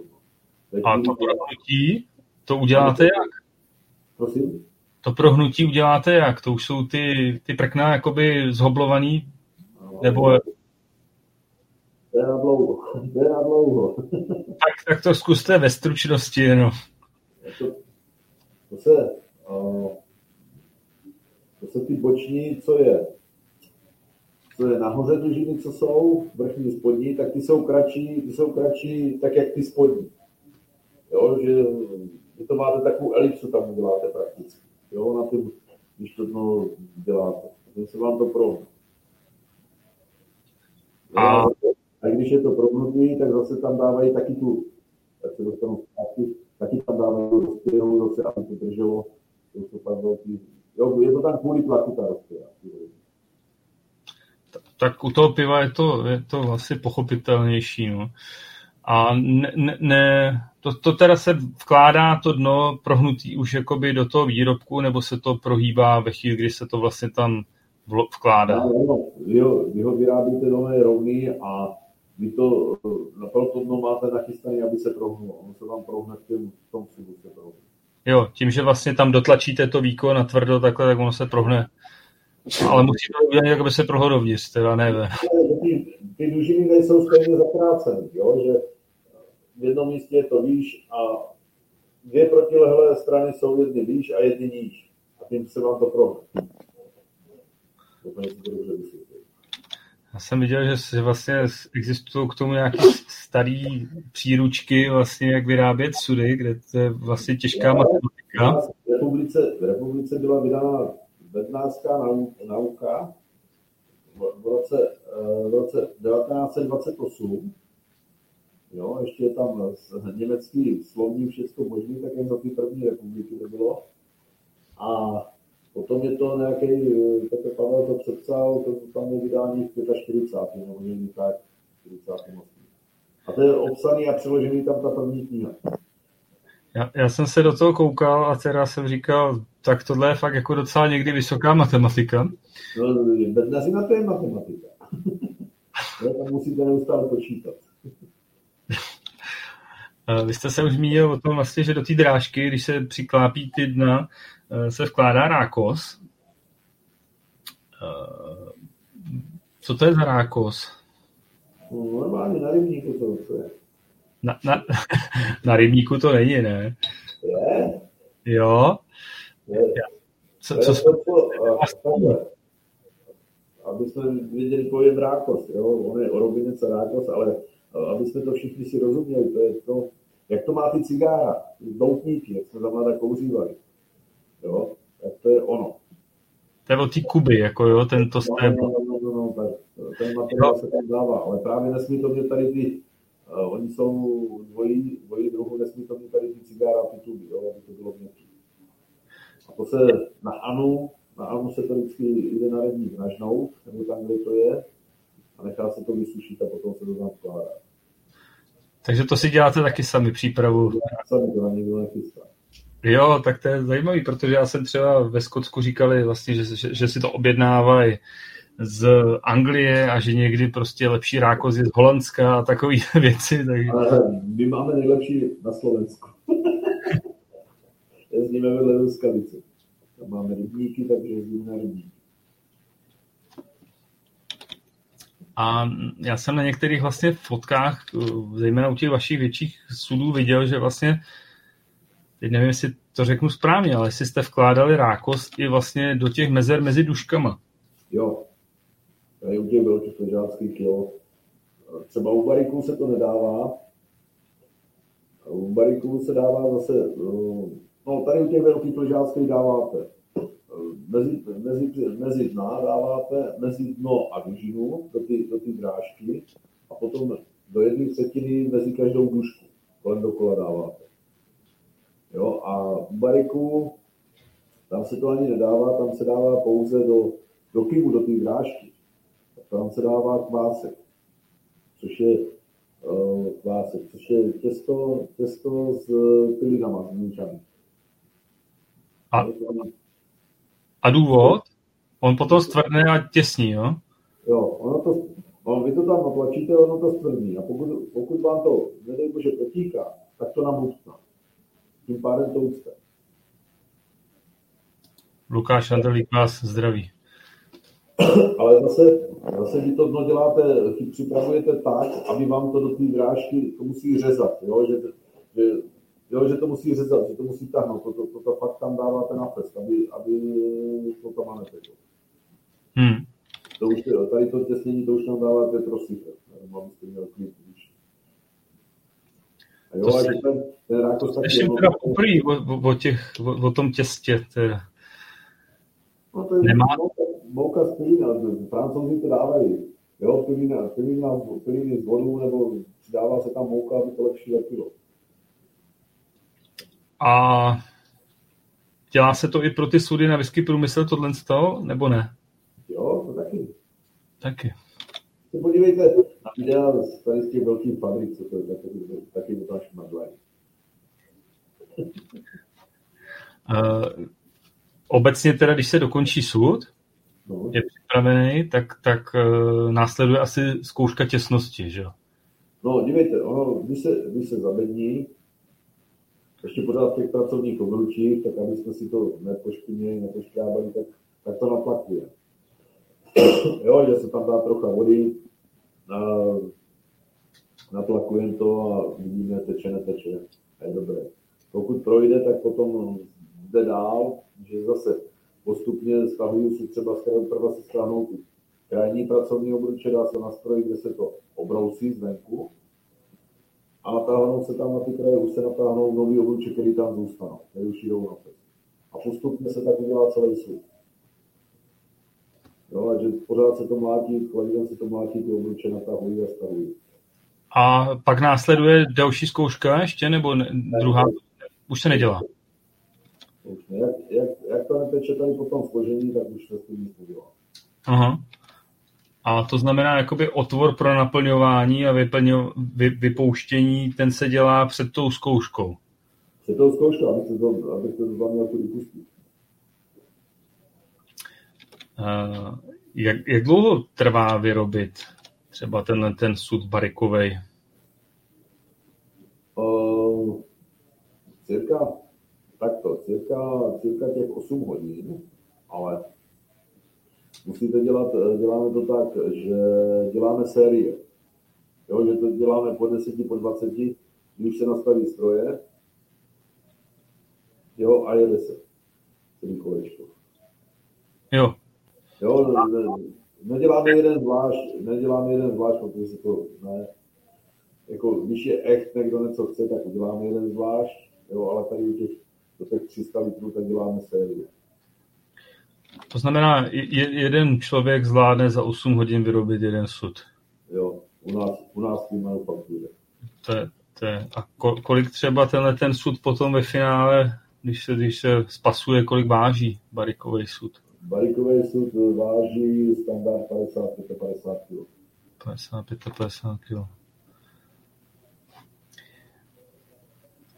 Chtěl jsem se ještě zeptat, vy taky děláte oválné sudy pro vinařský průmysl. Já jsem teda viděl oválný sud eh, začali používat i pro whisky průmysl. Zatím nevím, nějaký výsledky nebo tak, ale je, je těžší vyrobit kruhový nebo oválný sud pro bednáře? Uh, oválný, tam dívejte se, na kruhový, na kruhový použijete, uh, myslím takto, na kruhový máte jeden poloměr, jo, že máte jeden průměr, jeden poloměr, máte jednu modlu. Používáme místo zedníci, co používají, aby vysvětlil, zedníci, zedníci, co používají vingl, uhelník, truhláři, jo, uhelník, tak my tomu říkáme modla. Jo, což je zakulacený pravítko a tam máme výseč, která musí sedět přesně na hranu té dužiny. Jo, a každá ta nádoba má svoji modlu, jo, každá velikost, a kde jsou zase napočítané věci, aby mě to udělalo to břicho, aby se to zakulatilo, ten že A tady na ten oválný sud, tak musí mít dvě ty modly, jo? že dvě protilehlé pardon, dvě protilehlé strany mají každá svoji modlu. Jo, že každý, každý ten protilehlou stranu hobluju, hobluju jináč. Hmm. A potom zase potom na opracování na opracování na tu drážku a na všechno, tak to si dělá všechno vyložený rukama. Pro vás je to teda daleko náročnější na výrobu. Proč se to dělá tyhle ovální sudy? Uh, to říkám takhle. Uh, dělá se to kvůli tomu, aby se ušetřilo místo a kvůli tomu, aby se vidělo, že Minas na to má, že ovální jsou dražší. tak Děkuji za upřímnost. Já jsem se chtěl ještě zeptat. Vlastně, vlastně takhle doporučuji potom někteří zákazníci dojdou a ne, že bych chtěl oválný sud, já říkám, máte nějaké, že ne, že zase je, není to esteticky pěkný, když dáte třeba mezi kulatý sudy jeden ovál, jo. Když už ten ovál, tak udělej z toho solité, to je si ho někde bokem. Jo, zase, to je můj názor a věc. Rozumím. U těch malých soudků, vlastně, když je zákazník od vás přebere, tak se vlastně doporučuje ho naplnit vodou a nechat jakoby trošku nasát. E, doporučujete tohleto i u těch velkých sudů, který jdou, nebo se můžou plnit rovnou? No, u každého sudu to doporučuji. Já ještě doporučuji to, když třeba je ten větší sud, velký sud a má zákazník, má sklep klasický nebo já nevím, kde to bude. Tak na to, na to místo, kde to bude mít, na to místo, kde to bude mít, kde to bude skladovat více, tak ho dát a ho tam třeba měl tam 14 dní prázdné.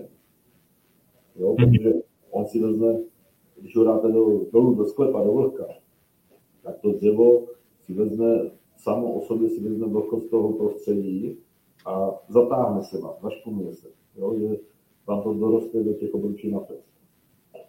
Takže ani nepotřebuje v tom vlhkém sklepě ho nějak naplňovat vodou, stačí jenom přirozeně vlhkosti. Potom ne, potom ne, potom ne, ne, ne, nepotřeboval by, já říkám, já zase říkám pro jistotu, já někde, nevím, že udělal nějakou chybu, tak si ho pustí vodou a jo, třeba na hodinu na dvě pustí si ho vodou. No taky existuje na, návod nebo postup, že napustíte teplou vodou a byl tím pádem, že dostane ten tepelný šout tu páru, tak on má taky namokná a vyroste. Mm-hmm.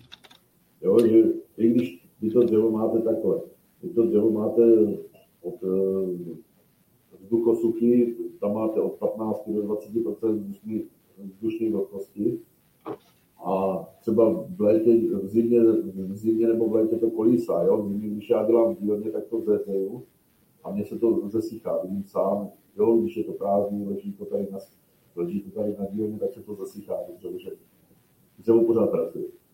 Hmm. Jak dlouho třeba ty sudy, když je doděláte, jsou u vás dlouho nebo rovnou putují k zákazníkům prostě? Rovnou, rovnou k zákazníkovi, nemám žádný mezisklo. Nemáte něco, že by... Teď, no, kdybych k vám přišel a řekl, chci, chci si tady vybrat z deseti bariků jeden, tak nemám šanci. Nemáte šanci, máte šanci, když dojdete mezi, mezi prvníma provárku, když se nedělá várka. Jo, že takhle, dělám, děláme to ty stylem, uh, že průběžně se berou objednávky, jo, průběžně se berou objednávky, až vidím třeba, že mám, že mám naobjednáváno 10-20 sudů jedné velikosti, tak ju jdeme dělat, uděláme, rozjedeme várku a jede se jich třeba hned 30, jo, třeba opět odese se jich jeden víc, jo. A mezi tím, to, co jedu, to, co jedu navíc, tak mezi tím se to kupodivu stříhá středu. Jako prodat. Hmm. Takže když už ten sud dělám, tak už má svého zákazníka. Mohou se vlastně sudy vyrábět celoročně? Nebo je to taky jakoby o teplotě? Teď, teď mířím jakoby tam, že třeba je zima, no. berete dřevo z, z toho venkovního skladu a, a ono je třeba vystavený marazu, jestli ho můžete rovnou vzít a, a jít dělat sud.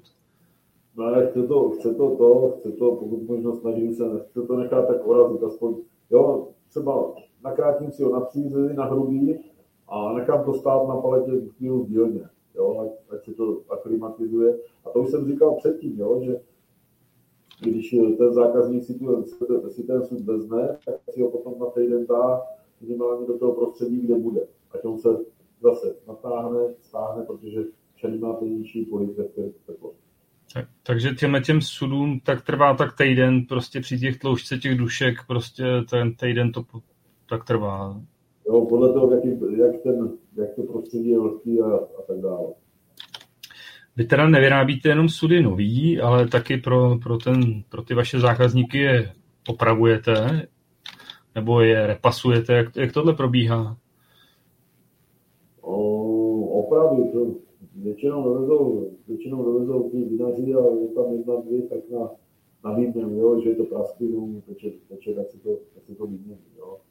Už z té výroby, z té výroby taky si chystám, jo, když při výrobě něco praskne, tak si chystám, abych měl na výměnu, tak z toho se to vezme už na oblovaný a stáhne si do Jo, že, ale to celý, musí povolit, rozdělat a to prkno tam, teda tu dužinu tam vtáhnout. Jo, a tady ty repasy zase, tak, když se dělají repasy, tak zase celý sice do dužiny se to rozhledaje do mrtě a postupně, postupně se ty dužiny zevnitř ty dna odhoblují, jo, že se jde do zdravého dřeva. Jo, že to, co je třeba vyskáču, to, co je vypálené, ty 2 mm, tak se to všechno, všechno to, se to stáhne dolů, až se odhobuje do zdravého dřeva, poskládá se to a znovu se to přepaluje. Že znovu mě to zase chytí tím plamenem. To znamená, vy ho musíte ten sud eh, na, na dušky rozebrat a každou dušku prostě strhnete dolů. Nebo, nebo se to dá dělat, jakoby, že vyrazíte víka a můžete to vohoblovat vevnitř. No, to, to jsem chtěl, chtěl říct. To, to, by, to by byl můj někdy jeden sen, protože na to existuje stroj, jo, kde vy vyhodíte, vyloženě vyhodíte dna, jede do toho fréza s hlavou a celý to odfrézuje. Ale to se vyplatí, takový stroj se vyplatí, kde ty, tak budeme dělat, se bude bavit o kamionových, uh, kamionových počtech těch sudů. Takže bez tohohle stroje vy opravdu musíte ten sud rozebrat, pofrézovat, znova složit, znova vypálit. Jo. Potom se divíte, že ten chlap utekl na ten kamion. ne, už se nedivím. A já jsem se ještě chtěl zeptat, když, když teče sud ve skladu, ať, ať je to vinařovi, nebo třeba tou vyskařovi, nebo pivařovi, jak se to řeší? Eh, tak musíte se, musí se zjistit kudy a proč. Jo? Takže eh, co je tady v dosahu, tak když tak dojedu, poradím nebo dojedu přímo a děláme to přímo u zákazníka. A zase, když to takhle teče mezi, mezi spárama, tak se to první radí, tak se to zkusí uh, porazit ty obruče, jo, aby se to víc stálo. Mm-hmm. Jo, a pokud se zjistí, že je tam nějaká vada, tak zase si zase se buď se to, buď se to, to no, vráko se tam vtáhne, nebo se to zase tam nakolíkuje, nebo se tam dávají takový kolíky, aby se to já, já jsem právě viděl, když to teklo nějak uprostřed té dušky, že Japonci, že tam mají takový jehly z bambusu, no, ty je tam natlučou. No, jako... máme zase ze dřeva takový špice, tak do špice a já to vrazím tam ocelovou špicu, kterou to roztáhnu a tam vrazím to dřevo. Jo, jo. Pokud to nedej bože nejde, tak už, tak už je zle, tak se musí třeba vzít sud a ta výžina se celá vymění. Jo? Když vidím, vidím, že to fakt eh, je tam pada, pada dřeva nějaká zapomenutá, tak se vymění celá výžina. Někdy třeba zjistíte, že se tam nedej bože stáhla dužina z toho ledního nebo nějakého dřeva, který jsme tam nechtěli, tak se to taky. Ně, někdy se říká, jako, že, že praskne celý sud, jako já, já furt, furt si nedovedu představit, jako že by prasknul sud a vytekl celý. Furt si myslím, že předtím je nějaký jako defekt, který se to projevuje, nebo může takhle prasknout sud úplně celý a najednou vytéct? No, může vám prasknout to obruča, to už jsem říkal. Jo, jak to vám praskne obruč, tak to může být celý. No a zase může vám prasknout uh, ta dužina v prostředku, to praskává, a to taky, to, ale to musíte hlídat a tam se toho podívat. A když je to teda tou dužinou, tak projevuje se to dopředu, dává to nějaký jakoby signály, že prostě už jsou tam nějaký třeba výtoky, jako z toho sudu se projevují, že jo? Je to... to se trhne ta praskina a potom se Jo. Fajn. Eh, děláte taky tu metodu teď populární, takzvanou STR, to, to obroušení, otoustování, reč, jako znova opálení. As, asi děláte, že jo, ty vinaře. To je repas, no. To je to, vy tomu říkáte repas. No, to je repas. No, to STR zní líp, že jo. A jak, jak často nebo kolik procent eh, té vaší práce teď zabírá tady to repasování těch sudů? Málo. Málo. No, no, tak normálně, no. Dívejte, na víno, na víno skoro, na víno akorát ty bariky děláme a ty vyskáče ty si dělají tak průběžně. Jo, třeba se naobjednával se toho kamionu, nebo jo, kolik toho bude. Jak, jaký nej, nejzajímavější sud eh, jste jako z pohledu profesně, profese bednáře dělal ve svém životě? Jak to myslíte? Nebo... No jako co bylo také, řeknete, jo, tak tohle byl špekter a tohle bylo fakt jako zajímavý udělat a nic takový už jsem nedělal. Nebo... Tak jako takhle, a jako takhle, ty si vyberu a, jako zase potom už ty vyřezávají si. Jo, když už to vidíte, potom když už tomu dáváte, jo, jak to vypadá, potom kde to dojde. A to, ale že jsem si vzpomněl, když jste říkal na ten špek, tak to jsem dělal, to jsem, to jsem žasl, že jsem to dal, že jsme to udělali, že jsme to dokázali. Tak loni jsme dělali starý kládový lis. Jo, to už jsme úplně od tématu, ale asi, asi si dovedete představit, jak ti naši předci jo, lisovali na tom ty hrozný, na tím dřevěným monstru, tak to jsme dělali. Jo. A ten zákazník, ten zákazník ku podivu na tom normálně funguje, ale na tom presu, on žádnější nic nemá, na tom nic jo. A to je věc, eh, monstrum, který je 3 metry na 3 vysoký, kde spotřebujete 3 kubíky dřeva a drží to pokopě jenom na slaky.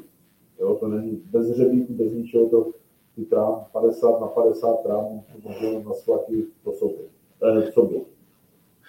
Já jsem ho teda viděl na fotkách, ten lis, ale mě tam úplně nejvíc fascinovalo, prostě tam byla taková dřevěná šroubovice. No, to, to, to byl, to byl zážitek teda. A, takže to, to je největší problém, my jsme, problém byl, tam je ten šroub, ta šroubovice má průměr 20, 20 mm, jo, 20 cm, a problém byl vyvrtat, vyvrtat díru v tom trámu 50 na 50. Jo? Takže my jsme to hodili do...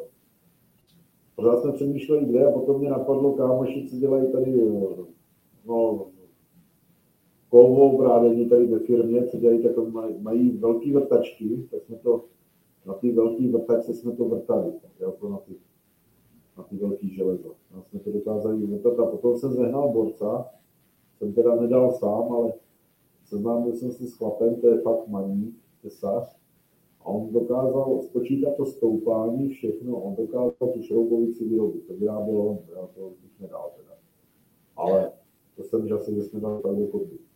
A, a dovedete si představit, jak, jak tyhle ty staré lisy vlastně tu vnitřní šroubovici dělali teda bez toho vrtání před těma třeba stolety? To právě na to mě fascinuje, že jsem si to nevěděl představit. My jsme potom, nám tam vyvrtal tu díru, teda ten kámoš vyvrtal tu díru, a potom ten kolega vytvořil ten, to byl ruční válec s jedním nožem, a tím jsme postupně vrtali ten, dělali ten, to stoupání, ten závod v tom vnitřku, jo. Takže dva dní tam zpátky, tam zpátky, jo. Postupně se, o, o čárku tušky jsme to povyráželi vždycky ten nůž, je znej, o čárku tušky a dělali jsme tam ten, ten závod. Jako, já, já, to má neuvěřitelná práce, no. Jestli naši posluchači potom mají možnost mrkněte na stránky, je tam video z toho lisu, a to je teda úžasná práce. No a řeknu, že dělali to ti naši předci před těma ty lisy, co jsme tady, dělali jsme podle starých lisů, co jsme tady viděli ve sklepě, nebo tak, kopčili jsme to určitě jiným, že žádná dokumentace nebyla. A takže na těch lisech je rok 1820, 1890, jo, výroby toho lisu. A řeknu vám, že od té doby to určitě nikdo tady nedělal. No, tak jsme byli takový kteří kývli, že to dáme. A jsme to dali. Tak možná budete mít spoustu dalších zakázek na nový a nový lisy.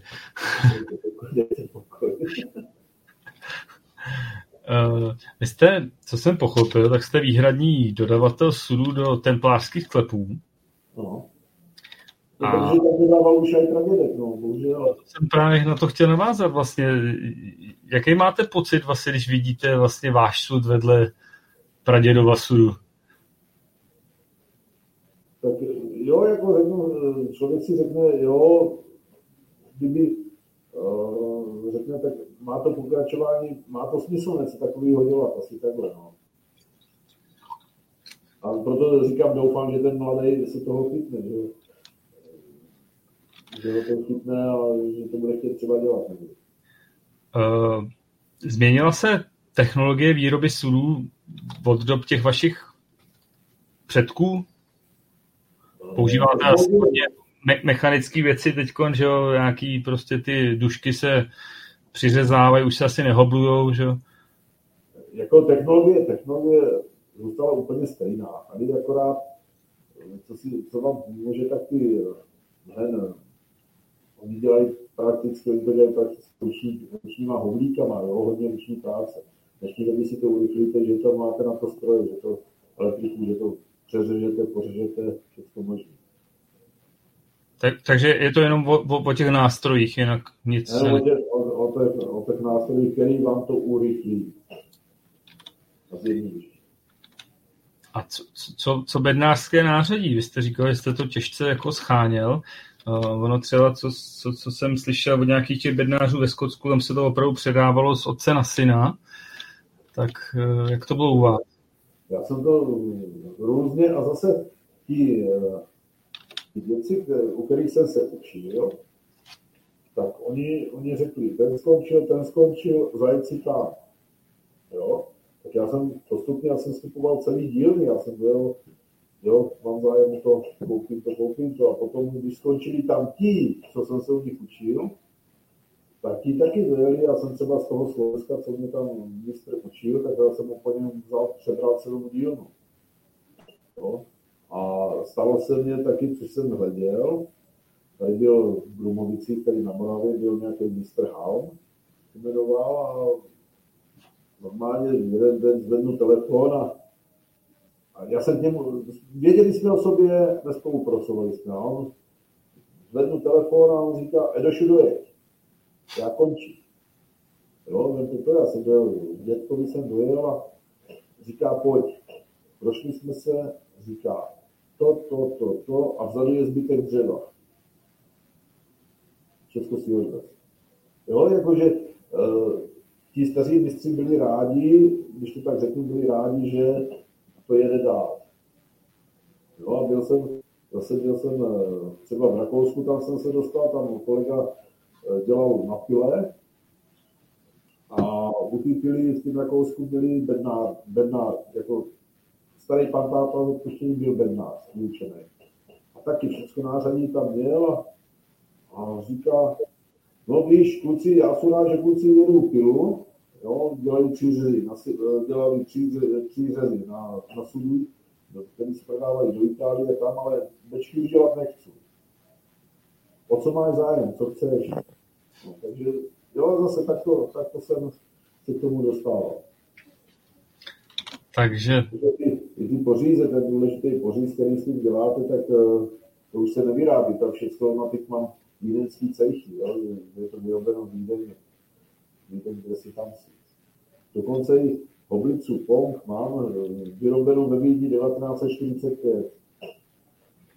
Takže máte takový krásný nář, nářadový muzeum, ale to nářadí funguje do dneška, že jo? Jo, jako neobejde se, neobejde se bez toho. Uh, plánujete nějaký novinky, co se týče vašeho bednářství do budoucna? Jo, plánuju, uh, jako můj další, další věc je, jako, co potřebuji, tak narážečku obručí, jo, a se nemusím mít plavat, jo. Planivama, takže list, který mě natáhne na obruče a je to všechno jednodušší, rychlejší, jo. To je moje prvotní, co teď chceme, že to je otázka dnešní době milion, milion a půl. Mm. Jsou to, jsou to... Nějaká, nějaká přístavba, nějaká hálka, ta by se taky hodila jako skládek nějaké. No pořád je co zlepšovat. Uh, vy, ve Francii vlastně tam, tam ty dubové lesy, ty jsou vysázený jako pole. Plá, plánuje vysazovat dubový, dubový lesy pro, pro syna, aby měl z čeho vyrábět? Ne, tak, tak, daleko, tak daleko ne to, ale teď to mě rozhodla francouzskýma, francouzskýma lesama, ne? Tady byli francouzi a francouzští bednáři a cachtali se, že dubový lesy od Ludvíka 16. ne? že ji zakládal dubové lesy, kde si bojníci na to zakládali, byli se prsa, tak jak to Frantíci umějí a, a potom říkají, no, to bylo v těch 90. bylo. No a nemáte nějaký kontakt na Ukrajinu? jo, protože tam širé, širé lesy neudržované, ne, ne tam bylo šílený, šílený kvantum z toho se táhlo.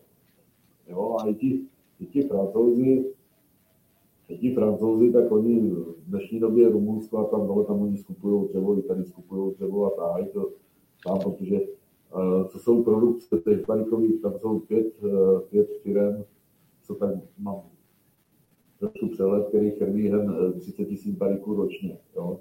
A když si spočítáte, kolik to potřebuje dřeva, takže ty dubové lesy od toho Ludvíka 16. nestíhají obrůstat. Hmm.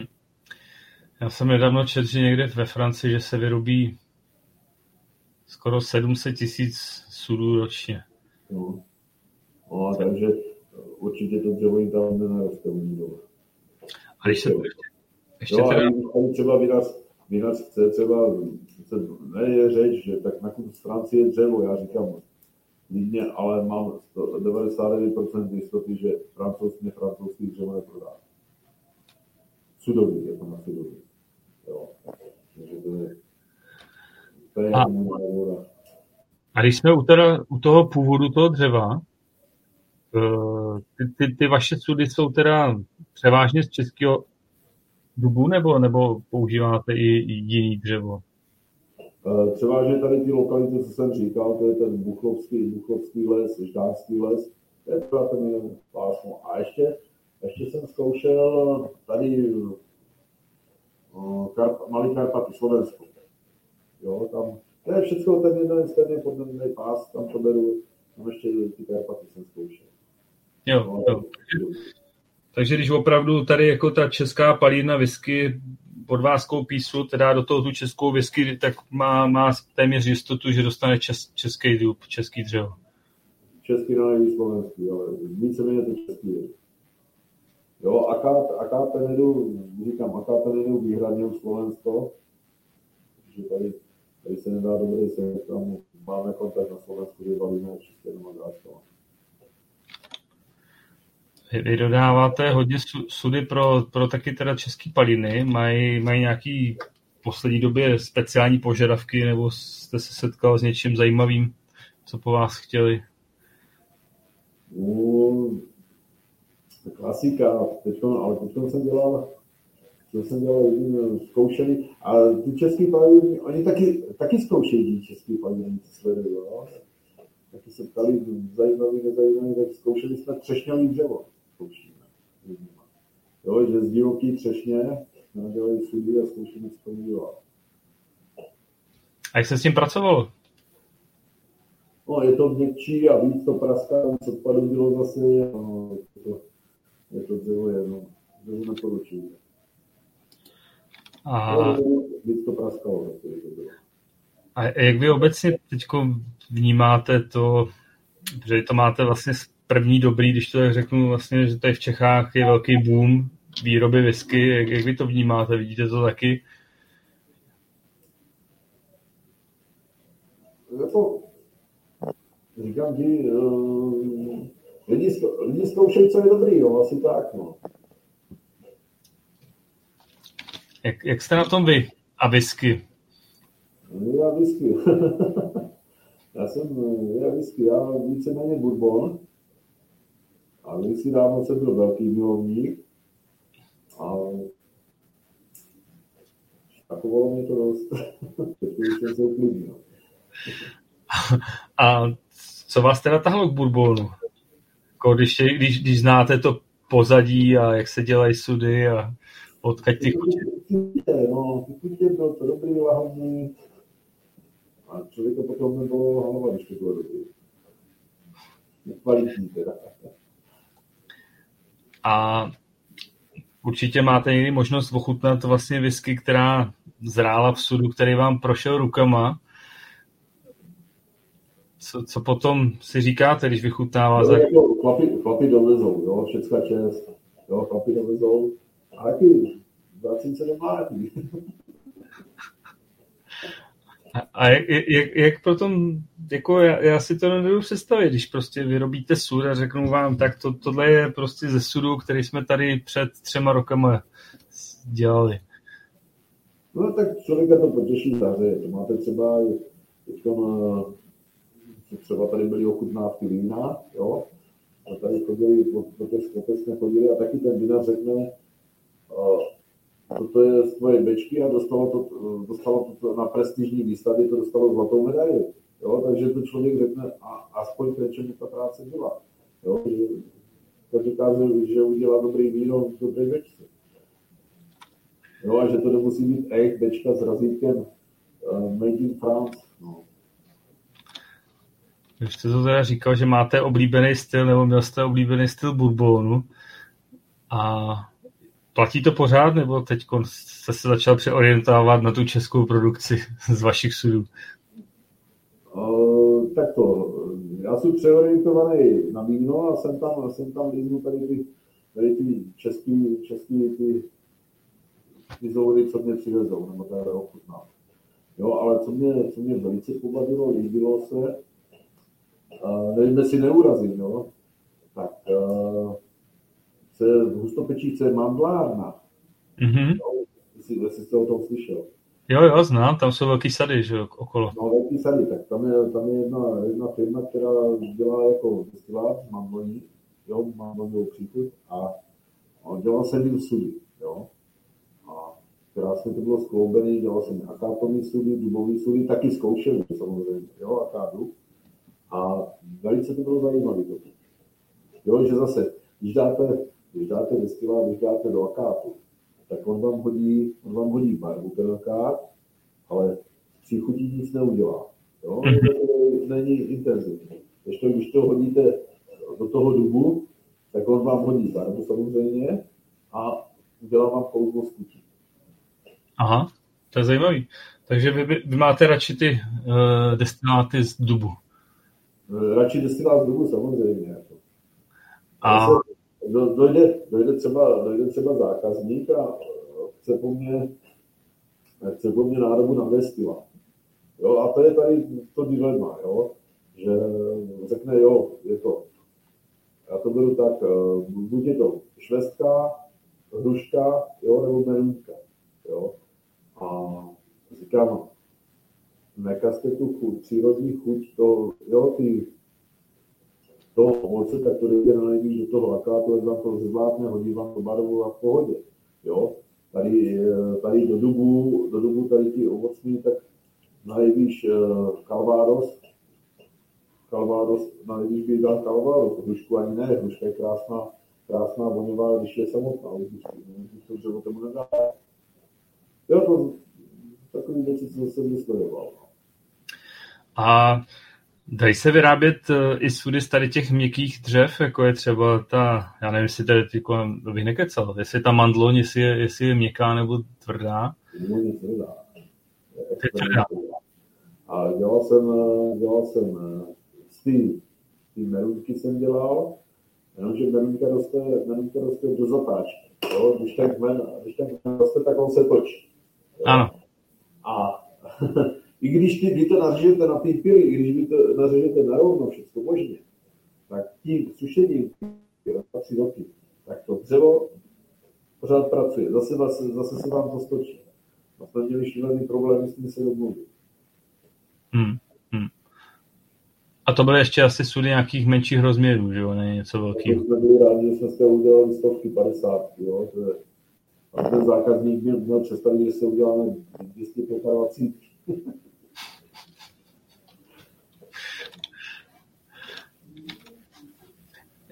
já jsem se ještě chtěl, protože už se blížíme pomaličku k závěru. Eh, jak vy teda vnímáte českou whisky a jak vidíte tu její budoucnost prostě i v tom, že jsou tady jako dost patrioti a snaží se jakoby na ten český produkt používat český sudy. A... Jako jo, v pohodě, pojďme do toho, pojďme zkusit, ale řeknu vám, co jsem zase, co jsem vysledoval, že nějací ty odborníci zjistili, jako ti skoti, nebo takhle, já nevím, jak, jak toto, tak byli překvapení, oni sami byli překvapení nad uh, kvalitou a chutí naší whisky. Jo, zjistili, že nějaký starý, starý ležení od, od, od sejchovali to a úžasný, že ani u nich pomalu taková nedokáže uhrát. A vysvětlujete si to tím, že to je tím sudem? Si myslím, jo, že to tím volným průběhem zrání. tak ono se říká, že, že třeba sud, sud dává whisky až 80% těch chutí no, půní. Je to, je, to, je to tím, a jak je to zpracovaný, udělaný a takhle dokola. A asi vám pod rukama prošlo jakoby různý těch sudy a měl jste možnost ochutnat i ty třeba ty vína, máte nějaký zpětný vazby. Eh, když perete tady z té oblasti těch buchlovských lesů, tak jste říkal, to je tvrdý podloží, tvrdý dlouhorostoucí dub. Eh, když se to veme někde třeba rychle, rychle narostlý dub, eh, je, je, to třeba rozdíl v těch chutích, prostě je tam jiný podíl prostě těch taninů a, a látek prostě. Jo, je to poznat, jo, je to poznat a hlavně se to bere, že je to, že je to rychlý, ono to, když je to rychle rostlý to dřevo, není málo, je málo hustý, zahuštěný, tak to rychle okysličuje. Jo, ty plody, ty plody jsou, a rychle to se prodýchává. Aha, rozumím. Ono vlastně taky, tady je rozdíl vlastně mezi tím, jak vyrábíte sudy vy, vlastně jste říkal, že dušky jsou prostě až třeba 4 cm, a nebo mezi těma Američanama, který mají někde kolem 2 cm, fakt takový jenom tenoučký 2, 2,5. A takže tohle jsou spíš asi z mého pohledu sudy pro další staření, že jo, takový jako... Jo, jo, proto, proto říkám, tady ty, u nás se, co se u nás, eh, takhle, co se u nás používají, tak to jako používají, nebo víceméně používají, kolem 200 kolem 300 litrů kyslíku. Jo? Na koněky a na takový se používali kolem 300 litrů. Jo? Tady ty 225 došlo až z venku. Jo? A ty 300, když si dají ty 300, tak oni měli tady ty výrobní normy. Jo? Že on měl tu hlavu ty 4 cm, síla dužiny byla kolem 3 cm, že tam bylo hapo dřeva. Jo? Že ten že to dřevo, ten obal byl silnější, pevnější. Mm-hmm. A bylo to daný, čím, čím že to bylo silnější? Jako, že byl ten požadavek od těch, eh, potom těch, co ty sudy potřebovali, anebo to bylo takový, když to řeknu blbě, že se ty bednáři jistili, aby jim to neteklo. Že by to mohli udělat tenčí, ale... Um, já si říkám, tam byly udělaný, podle mě byly udělaný i když se podívám do knihy do toho bednáře, tam, byly, tam jsou tabulky, jak která družina, který such má, jeho silu dřeva, všechno, jak má mě, tak tam to bylo stanovené. A jeho se podle toho. Jo, když ta, eh, tady už eh, nehledilo se na spotřebu materiálu, když to tak vezmete. Jo? Venku, venku tam se tvářili zase ekonomii, tam to brali ekonomicky, jo? já to udělám tak a tak silný, potřebuji na to tolik a tolik dřeva. Rozumíte mi? Hmm, rozumím. Jo, pojďme, pojďme na nejnižší únosnou ves, kde, to, kde se to dá použít, kde mi to stráví.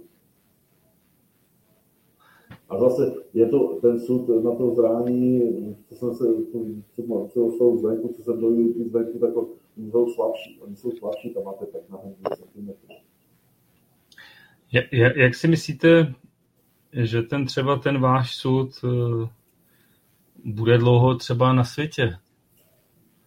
To může, může fungovat a eh, Plánovaná, plánovaná životnost sudu je 40 let. Jo? A my jsme u těch templářských, eh, templářských sklepů, tak ten, tam je sud, který ten můj pradědek vyrobil v 36. 36. roku. Jo, tak si to vemte. Jo. Jenomže zase musíme to brát tak, že uh, tady v těch sudech, těch velkých sudech, tak uh, tam už ten, ten obal prakticky vevnitř tvoří bílý kamen, ten, ten prakticky dělá tu krustu, který to drží pokope aby, aby těsně. A takže to už je opravdu jenom obal. To už je jenom obal. Ale funkční a krásný. Ale funkční to 70 let.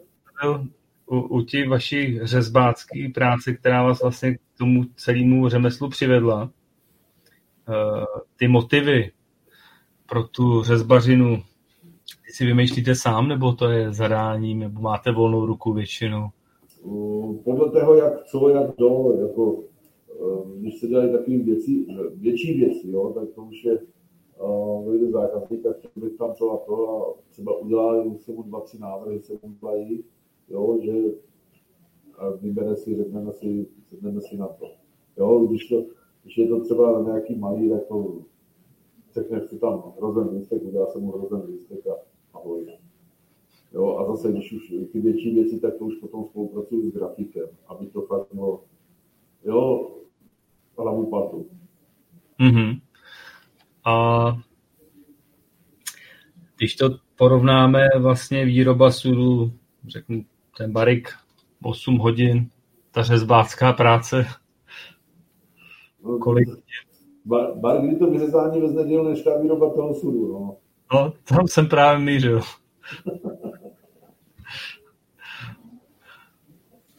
A co vás baví víc? Vyrábět sudy nebo vyřezávat? No, jak kdy, jako to už je. Je to na zvyku všechno, to už je samo. Dobrá. Náš čas se nachýlil, já jsem se chtěl ještě zeptat, mám tady takovou poslední vždycky otázku, co byste chtěl vzkázat těm našim posluchačům? Tyhle ty jsou teda především ze světa whisky, vy jste vinař, tak... No tak to, ať šmakuje dobrý pití, no.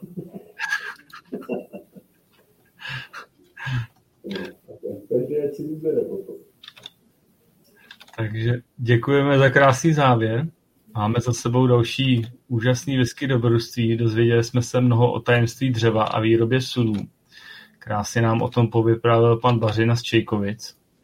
Já bych vám za sebe chtěl hrozně poděkovat za práci, kterou děláte, že držíte dál krásný řemeslo bednářství při životě. A přeju vám, aby vám šla práce pěkně od ruky, ať váš patron svatý Urban na vás stále dohlíží. Děkuju moc. Jste a naše hosty už asi možná zajímá, kdo bude naším hostem příště. A příští podcast se pojáme pod pokličku zrůstajícího obchodu se vzorky, který můžete zakoupit pod patronátem Drumroom.